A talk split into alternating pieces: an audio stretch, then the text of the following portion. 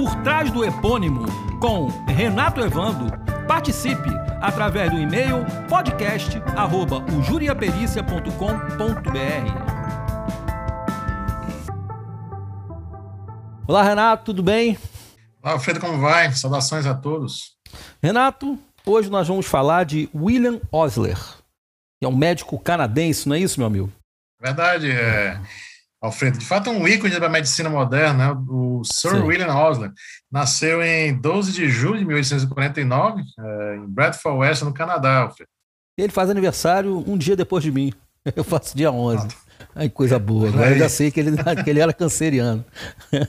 Mas vamos lá, Renato. Fala um pouco aí das origens, da onde ele veio, como é que era a família. Você tem essas informações pra gente, não?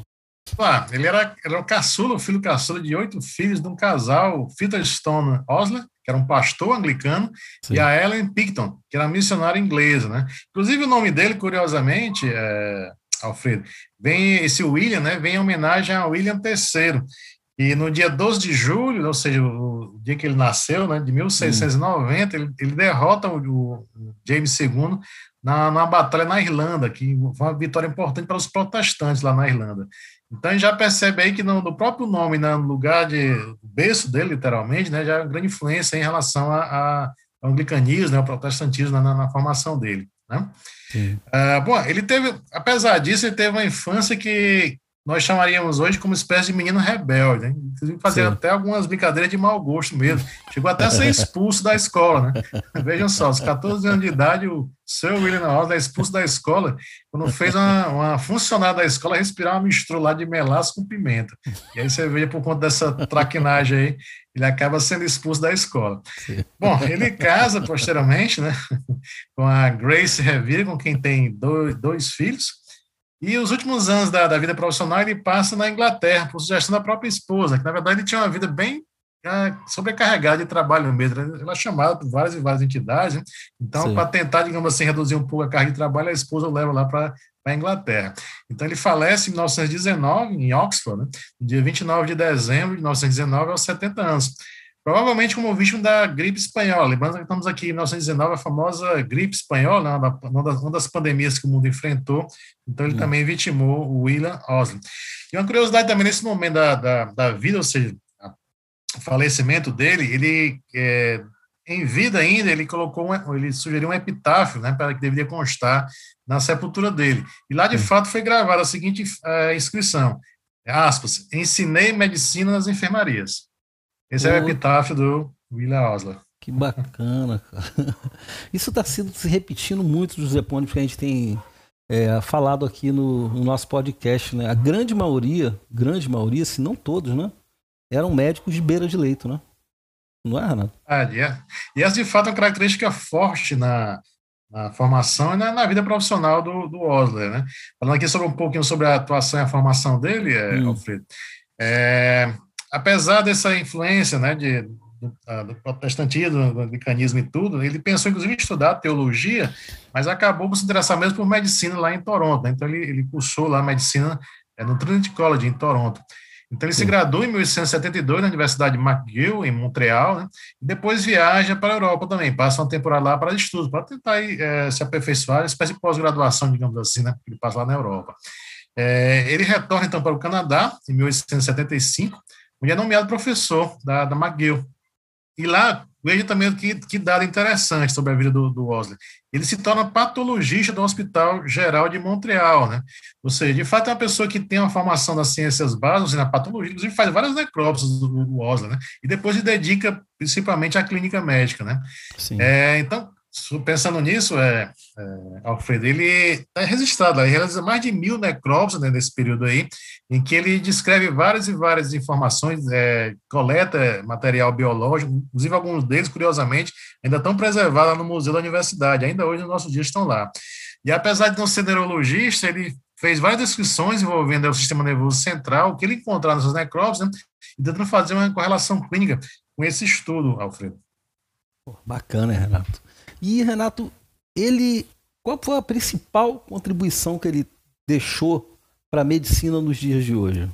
Na verdade, a rigor, as contribuições do Orles são tantas na verdade, tem que mais ou menos que sintetizar aqui, né, o que, ele, que ele contribui em termos, inclusive, em termos de clínica médica mesmo. Né? Porque, veja, ele, em 1884, ele sai do Canadá e vai assumir um cargo de professor também de clínica médica na Universidade da Pensilvânia. Também trabalha, trabalha como médico, como clínico, né, na, no Old Blockley, é o hospital mais antigo do país, então, lá na Filadélfia. Sim. Então, a partir desse trabalho, né, é, como professor e como médico mesmo, assistente, né, ele começa a se notabilizar, inclusive, para uma, uma, nova forma de ensinar medicina.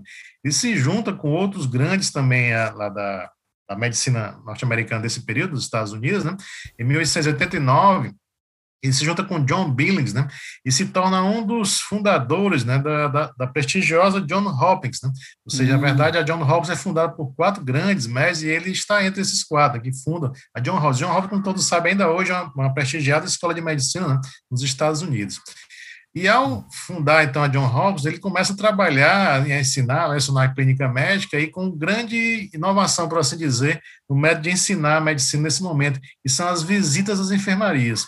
Ou seja, de fato, ele fazia questão de dividir os alunos em grupos, né? Ia literalmente à beira do leito, né? Lá descrever, conversar, né? Mostrar aos alunos como é que estava o doente, como é que ele se portava, né?